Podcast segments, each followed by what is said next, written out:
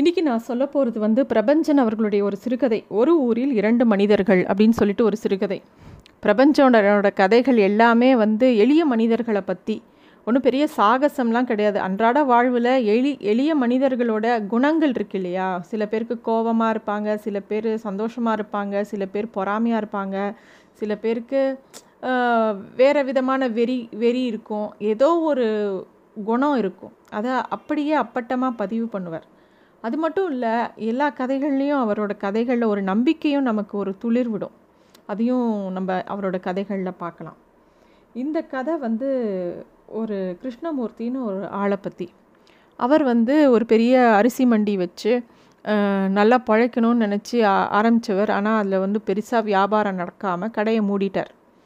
அவர் வீட்டில் அவங்க அப்பாவுக்கும் ரொம்ப உடம்பு சரியில்லை. அவங்க அப்பா வந்து அப்படியே ஒரே இடமா உட்காந்துருக்காரு அவரை பார்க்கும்போதே மனசு கஷ்டமாக இருக்குது இப்போ சாப்பாட்டுக்கே கஷ்டம். அரிசி வியாபாரம் பண்ண அவங்க வீட்டில் அரிசிக்கே கஷ்டம் வந்த நிலமை. அவங்க அம்மா வந்து எய்த்த வீடு பக்கத்து வீடுன்னு சொல்லி கொஞ்சம் காசு கேட்டு ஏதோ அன்னன்னைக்கு காட்சியை அப்படி அப்படியே ஓட்டிகிட்டு இருக்காங்க. இந்த கிருஷ்ணமூர்த்தி பல பேருக்கு கடன் கொடுத்தார். ஏன்னா அவர் ஏன் இந்த மாதிரி ஒரு நிலைமைக்கு வந்தார்னா அவர் ரொம்ப நல்லவர். எப்பயுமே நல்லவங்களும் வ நல்லவங்க வல்லவங்களாக இருக்கிறது இல்லை வல்லவங்களாக இருக்கிறவங்க ரொம்ப நல்லவங்களா இருக்கிறது இல்லை. அது மாதிரி இந்த கிருஷ்ணமூர்த்தி வந்து பெரிய அரிசி மண்டி வச்சுருந்தாலும் பெருசாக சாமர்த்தியம் இல்லை பழைக்கிறதுக்கு. ஏன்னா அவர் ரொம்ப நல்லவர். இவர் வந்து அன்னைக்கு ஒரு நாள் காலையில் கிளம்புறார் அவர் வீட்டை விட்டு. கிளம்பி இப்படியே வாசல் பக்கம் வந்து ரோட்டுக்கு வரார் ஏதோ யோசனையா இன்றைக்கி யார்கிட்ட பணத்தை திருப்பி வாங்குறதுன்னு யோசிச்சுக்கிட்டே போகிறார் ஏன்னா பல பேருக்கு கடன் கொடுத்துருக்கார். இப்படியே நடந்து போகும்போது ஒரு அரிசி ஒரு இட்லி கடை வச்சுருக்கிற கிழவி இவரை பார்த்த உடனே ஏ அரிசி கடைக்காரரே என்ன இந்த பக்கம்? அப்படிங்கிற மாதிரி பேசுகிறார் என்ன கடையை மூடிட்டியாமே? அவன் அவன் அரிசி மண்டி வச்சிருக்கிறவன்லாம் என்னம்மா பிழைக்கிறான்? அப்படியே பணமாக அழுறான் நீ என்னடானா இப்படி மூடிட்டு நிற்கிறிய அப்படின்னு அந்த கிழவி வந்து ரொம்ப அக்கறை இருக்கிற மாதிரி இவரை பார்த்து கேட்குறது. இவர் வந்து ரொம்ப நல்லவர். அதாவது ஒருத்தன் தோல்வி அடைஞ்சிட்டான்னா வாழ்க்கையில் யார் வேணால் என்ன வேணால் பேசலாங்கிற நிலைமைக்கு இந்த சமூகம் கொண்டு வந்து தள்ளிடும். அதுவும் மூஞ்சியில் அப்பட்டமாக அவன் தோல்வியை பற்றி கேட்குறதுங்கிறது ஒரு மனுஷனுக்கு ஒரு பெரிய வலி. அது மாதிரி இந்த கிழவி கேட்டவுடனே இவருக்குன்னு சுல்லுன்னு எரிச்சல் வருது. அவர் சொல்கிறாரு அரிசி வாங்கினவங்க எல்லாம் ஒழுங்காக கடனை திருப்பி கொடுத்துருந்தா நான் ஏன் இந்த நிலைமைக்கு வரேன்? பெரிய யோக்கிய மாதிரி பேசுகிறியே நீ கூட தான் எனக்கு பாக்கி வச்சிருக்க. அப்படின்னு அவர் பட்டுன்னு சொல்லிடுறாரு. எப்பயுமே அவர் அப்படி பேசுகிற ஆள் கிடையாது. உடனே அந்த கேள்விக்கு அப்போ தான் ஏன்டா வாயை கொடுத்தோன்னு ஆகிப்போச்சு அவர் சொல்கிறா என்னப்பா இப்படி வார்த்தை விட்றியே? நான் என்ன தரக்கூடாது நான் நினைக்கிறேன். காசு கையில் நின்னா தானே இந்த வாரத்துக்குள்ளே எப்படியாவது கொடுத்துறேன் சாமி அப்படின்னு அவளும் சொல்கிறா இதுதான் அவரோட நிலமை. அவருக்கு அப்படியே யோசிச்சுட்டே நடந்து போகிறாரு ஒரு நாடார் கடை கடை வாசலில் நிற்கிறார் அந்த நாடாருக்கு இவரை பார்த்தவொடனே தெரிஞ்சிடுது இவர் ஒரு நல்லா வாழ்ந்தவர் தானே. என்ன சார் என்ன வேணும்? ரங்கசாமியை பார்க்கணுமா? அப்படின்னு கேட்குறாரு இந்த ரங்கசாமி யாருன்னா இவர் அரிசி மண்டி வச்சுருக்கும் போது இவர்கிட்ட வேலை பார்த்த ஒரு வேலையாள். இவர் கடையை மூடினவுடனே அவன் பொழப்புக்கு இந்த நாடார் கடையில் வேலைக்கு சேர்ந்துட்டான். இவரும் ஆமான உடனே இவர் உள்ளே அந்த நாடார் வந்து உள்ளே கூப்பிட்டு ரங்கசாமி இங்கே பாரு உன்னோட பழைய முதலாளி வந்திருக்காரு பார் போய் என்னன்னு கேளு அப்படின்னோடனே அந்த ரங்கசாமி வேக வேகமாக கையை தொடச்சின்னு வரான். வாங்க முதலாளி என்ன விஷயம்? அப்படின்னோடனே இல்லைடா கோபால் இன்னும் பணம் தரலடா. அவன் வந்து ஏதோ அஞ்சு பத்துனா பரவாயில்ல கிட்டத்தட்ட நூற்றி எண்பது ரூபா.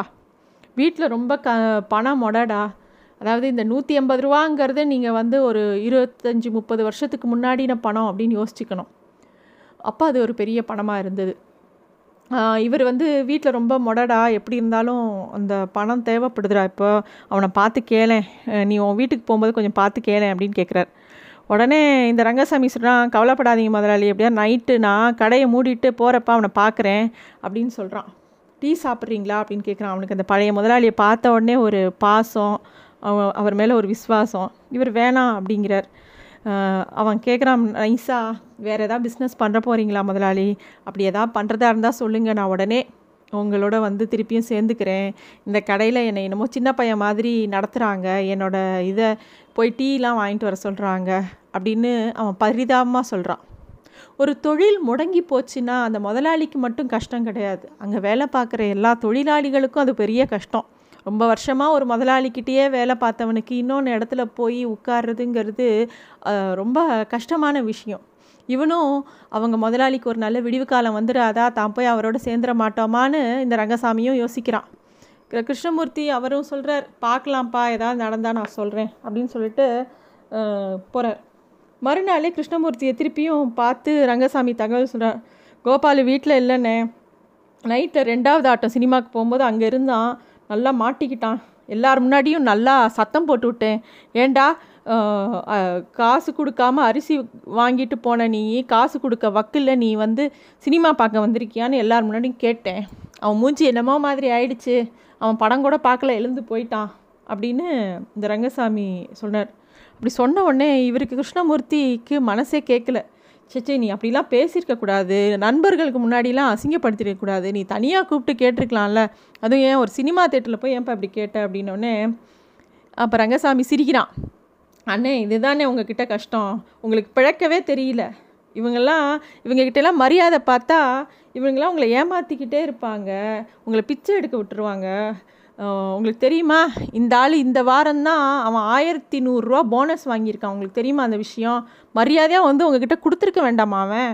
அதெல்லாம் நம்ம கேட்குற மாதிரி கேட்டால் தானே வேலை நடக்கும். அப்படிங்கிற மாதிரி இந்த ரங்கசாமி வந்து அந்த கிருஷ்ணமூர்த்திங்கிற முதலாளிக்கிட்ட பழைய முதலாளிக்கிட்ட அட்வைஸ் மாதிரி சொல்கிறான் இது நடந்து ஒரு ரெண்டு மூணு நாளைக்கு அப்புறம் இதே கிருஷ்ணமூர்த்தி அந்த கோபாலுன்னு யார் இவருக்கு நூற்றி ஐம்பத்தாறு ரூபா கொடுக்கணுமோ அவனை பார்க்குற ரோடு கடையில் ஒரு பிரியாணி கடை வாசலில் அவன் ஜாலியாக சாப்பிட்டுட்டு பல்ல குத்தி நிற்கிறான் இவரை பார்த்தோடனே பார்க்காத மாதிரி நிற்கிறான் உடனே இவர் வந்து என்னப்பா கோபால் மறந்தே போயிட்டியே அப்படின்னோடனே அவன் வந்து இவரை பார்த்தோடனே நான் எவ்வளோ கஷ்டப்படுறேன் தெரியுமா? நான் அப்படின்னு அவன் சொல்கிறான் அதாவது இவர் எங்கேயா காசு கேட்ட போகிறாரு ஒன்று இவரும் என்ன சொல்கிறாரு நான் என்னப்பா உன்ட்ட முழு காசாக கேட்குறேன்? கொஞ்சம் கொஞ்சமாக திருப்பி கொடு. முழு காசை கொடுக்க வேண்டாம். அப்படின்னு அது அதை கூட அதாவது இவர் அரிசி கொடுத்துருக்காரு அதுக்கு உண்டான காசு இவர் கேட்குறாரு அதை அவன் அரிசி வாங்கி சாப்பிட்டுட்டான். ஆனால் இவர் ஏதோ கடன் கேட்குற மாதிரி தயங்கி தயங்கி அவன்கிட்ட கொஞ்சம் கொஞ்சமாவது காசு கொடுப்பா எனக்கு கஷ்டமாக இருக்குன்னு இந்த கிருஷ்ணமூர்த்தி கேட்குறாரு அதுக்கு அவர் சொல்கிற அதுக்கு அந்த கோபாலி அவன் கடன் வாங்கினானோ அவன் சொல்கிறான் அதெல்லாம் இருக்கட்டும்ப்பா பிச்சாத்து காசு இந்த நூற்றி ஐம்பது ரூபாய்க்கு நீ உன் ஆளை விட்டு சினிமா தேட்டர்லலாம் அசிங்கப்படுத்துகிற அன்றைக்கி எனக்கு எவ்வளோ கஷ்டமாயிடுச்சு தெரியுமா? அப்படின்னு சொல்லி அவன் மூஞ்சியே ஒரு மாதிரி ஆறுது. உடனே இவருக்கு இவருக்கு என்ன பண்ணுறதுன்னு தெரியல. இல்லைப்பா நான் எனக்கு என்னோடய கஷ்டம் அதனால் அவன் வந்து இப்படி கேட்டிருக்கக்கூடாதான் அப்படிங்கிற மாதிரி இவரும் சொல்கிறாரு மறுநாள் இன்னொன்று தடவை பார்க்கும்போது அவன் திருப்பியும் இவரை பார்க்காம வேக வேகமாக சைக்கிள் ஓட்டிகிட்டு போயிடுறான். இது பார்க்கும்போது இவர் கோபாலு கோபாலுன்னு கூப்பிட்றாரு. அவன் திரும்பி கூட பார்க்காம போய்ட்றான். ரோட்டில் இருக்கிற போலீஸ்காரெல்லாம் இவரை சத்தம் போடுறான். என்னப்பா ரோட்டில் பார்த்து போங்க அப்படிங்கிற மாதிரி. இவருக்கு ரொம்ப மனசு கஷ்டமாயிடுது. என்னடா இது பணம் இல்லைன்னா எல்லோரும் எந்த மாதிரிலாம் ட்ரீட் பண்ணுறாங்கங்கிறது அவருக்கு ஒரு மாதிரி என்னமோ மாதிரி இருந்தது. கிளம்பும்போது இவர் வீட்டிலேருந்து கிளம்பும்போது அவங்க அம்மா கூட பணம் இருந்தால் ஒரு பத்து ரூபா கொடுப்பா அப்படின்னு கேட்டது அவருக்கு ஞாபகம் வருது. இதே மாதிரி இன்னும் ஒரு ஒரு வார காலம் போகுது. அப்போ வந்து ஒரு ஹோட்டலுக்கு முன்னாடி ஒரு ஐயர் ஹோட்டலுக்கு முன்னாடி பார்த்தா அங்கேயும் வாசலில் கோபாலை பார்க்குறாரு கோபாலன் கூட்டுண்டே கிட்டக்க போகிறாரு அவனுக்கு வந்து இந்த கிருஷ்ணமூர்த்திங்கிற ஒரு ஆளே தெரியாத மாதிரி இப்படியே அவரை பார்த்தும் பார்க்காத மாதிரி திருப்பி சைக்கிள் எடுத்துன்னு அவன் பாட்டுக்கு போகிறான் போகும்போது தூணு எச்சலை துப்பிட்டு வர போகிறான் இதுக்கு இவருக்கு ரொம்ப மனசு கஷ்டமாக இருந்தது. அன்றைக்கி சாயந்தரம் அவரோட பழைய வேலைக்காரன் ரங்கசாமி திருப்பியும் கிட்ட பார்த்தோடனே அவர் சொல்லி வருத்தப்படுறாரு. அந்த கோபால் கூப்பிட கூப்பிட அவன் பாட்டுக்கு என்னை கொஞ்சம் கூட மதிக்காமல் போயிட்டான்டா. ரொம்ப வருத்தமாக இருக்குது அப்படின்னோடனே அப்போ ரங்கசாமி திருப்பியும் சொல்கிறான் அண்ணே நான் சொல்கிறேன்னு கோச்சிக்காதீங்க. நீங்கள் இப்படி இருந்தால் சோறு தண்ணி இல்லாமல் செத்து தான் போனோம். கோபால் மாதிரி அயோக்கிய பசங்கக்கிட்ட மரியாதை பண்ணிட்டுலாம் இருக்காதீங்க. சட்டையை பிடிச்சி எப்படா பணம் கொடுப்பேன்னு கேளுங்க. அப்போ தான் அவன்லாம் மரியாதையாக பதில் சொல்லுவான். உங்களுக்கு பொழைக்க தெரியல. கொஞ்சம் கடுமையாக பேசுங்க அப்படிங்கிறார். இவரும் யோசிக்கிறாரு. அது ஏதோ சரின்னு படுது. இது இவரோட இவரோட இயல்பே கிடையாது. அடுத்த நாள் ஞாயிற்றுக்கிழமை. இவர் என்ன பண்ணுறாரு அன்றைக்கி ஒரு மாதிரி இருட்டுற சமயமாக நேராக கோபால் வீட்டுக்கே போய் கதவை தட்டுறார். அவரோட மனைவியாக யாருன்னு தெரியாது. அவங்க கதவை திறக்கிறாங்க. ஒரு கர்ப்பிணி திறக்கிறாங்க. இவரை பார்த்த உடனே அவர் சாப்பிட்டுட்ருக்காரு அப்படின்னோடனே இவர் நின்றுட்டே இருக்கார் வரட்டோன்னு கிட்டத்தட்ட இவர் அரை அரை மணி நேரம் கழித்து அவர் மெதுவாக கோபால் வந்து சாவதானமாக வெளியில் வரான். வந்தவுடனே இவர் வந்து இந்த மாதிரி ஒன்றும் இல்லை எனக்கு வீட்டில் கொஞ்சம் பணம் கஷ்டம் எனக்கு கொஞ்சம் ஏதாவது பணம் கொடுத்தேன்னா பரவாயில்ல அப்படின்னு கேட்குறார் உடனே அந்த கோபால் என்னமோ இது மாதிரி நான் தான் உனக்கு அப்போவே சொன்னேன்ல என் கையில் பணம் கிடைக்கும்போது உனக்கு கொடுக்குறேன்னு சொல்லிட்டேன்ல நீ என்ன புரிஞ்சிக்கவே மாட்டேங்கிற? அப்படிங்கும்போது அப்போ தான் கிருஷ்ணமூர்த்தி அந்த அந்த பொண்ணும் எட்டி எட்டி பார்க்குது வாசலில் ஏதோ பிரச்சனைங்கிறது. உடனே இவர் கொஞ்சம் கோவமாக அப்போ தான் பேச ஆரம்பிக்கிறாரு. இங்கே பாரு என் நிலமையை நீ புரிஞ்சுக்கணும். முதல்ல நான் உனக்கு கடன் கொடுத்துருக்கேன் நான். நான் உன்கிட்ட வந்து நான் பணம் கேட்கல. நீ மரியாதையாக என் பணத்தை கொண்டு வந்து கொடுக்கலன்னா நீ என் வீட்டை தாண்டி தான் உன் மில்லுக்கு வேலைக்கு போவ கை காலை உடச்சிருவேன். எனக்கும் ஆள் இருக்குது அப்படின்னு சொல்லிட்டு கொஞ்சம் சத்தமாக பேசிடுறாரு. அப்போ அந்த பொண்ணு எட்டி பார்க்குது அவன் கோபாலும் நீ உள்ளே போமா உள்ளே போமாங்கிறா உடனே இவனுக்கும் கோபால் எதிர்பார்க்கல. எப்பயுமே ரொம்ப அமைதியாக பணம் கொடுன்னு கேட்குற கிருஷ்ணமூர்த்தி இவ்வளோ கோவமாக ஆளை விட்டு அடிப்பேங்கிற அளவுக்கு மிரட்டுவாருன்னு அவனுக்கு தோணவே இல்லை. அப்படி கே இது நடந்து முடிஞ்சு ரெண்டாவது நாள் இவர் தூங்கிட்டு இருக்கும்போது அவங்க அம்மா எழுப்புறாங்க. வாசலில் யாரோ உனக்காக காத்துட்ருக்காங்க கொஞ்சம் வெளியில் வா அப்படிங்கிறாங்க. இவர் வெளியில் வந்து பார்த்தா அந்த கோபால் நிற்கிறான் என்ன கோபால்? அப்படின்னோடனே இந்தாங்க சார் இதில் நூறுரூபா இருக்குது இவ்வளோ தான் என்னால் புரட்ட முடிஞ்சது. இன்னும் ரெண்டே நாளில் மீதி பணத்தை தரேன். அப்படின்னு அவன் சொல்கிறான் ரொம்ப பாவமாக சொல்கிறான் இவர் பணத்தை வாங்கிக்கிறாரு.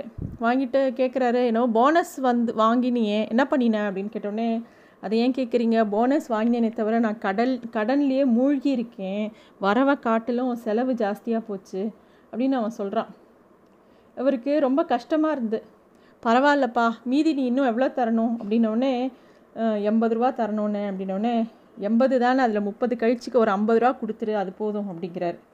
உடனே இவன் சொல்கிறான் உடனே இவன் மனசு இழகிருது கோபால் மனசு.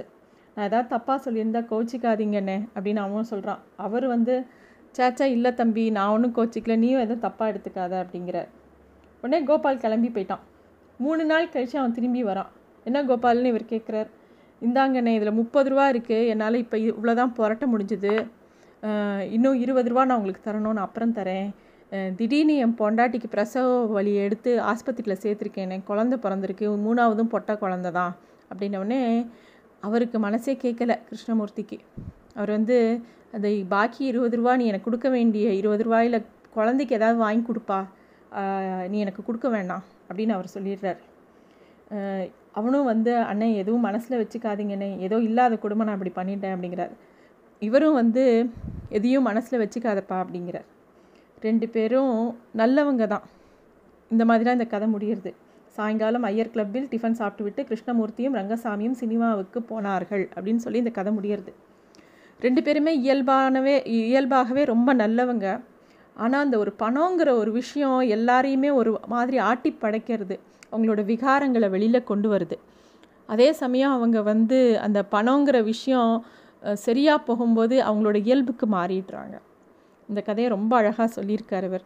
கண்டிப்பாக வாசிக்க வேண்டிய கதை. இந்த மாதிரி கதைகளை வாசிக்கும்போது நமக்குள்ளேயே ஒரு பாசிட்டிவிட்டி வளர்ந்துட்டே இருக்கும். அதுக்காக தான் இந்த மாதிரி கதைகளை வாசிக்கணும்னு எனக்கு தோணும். அதனால தான் இந்த கதையை எனக்கு ஷேர் பண்ணேன். தேங்க்யூ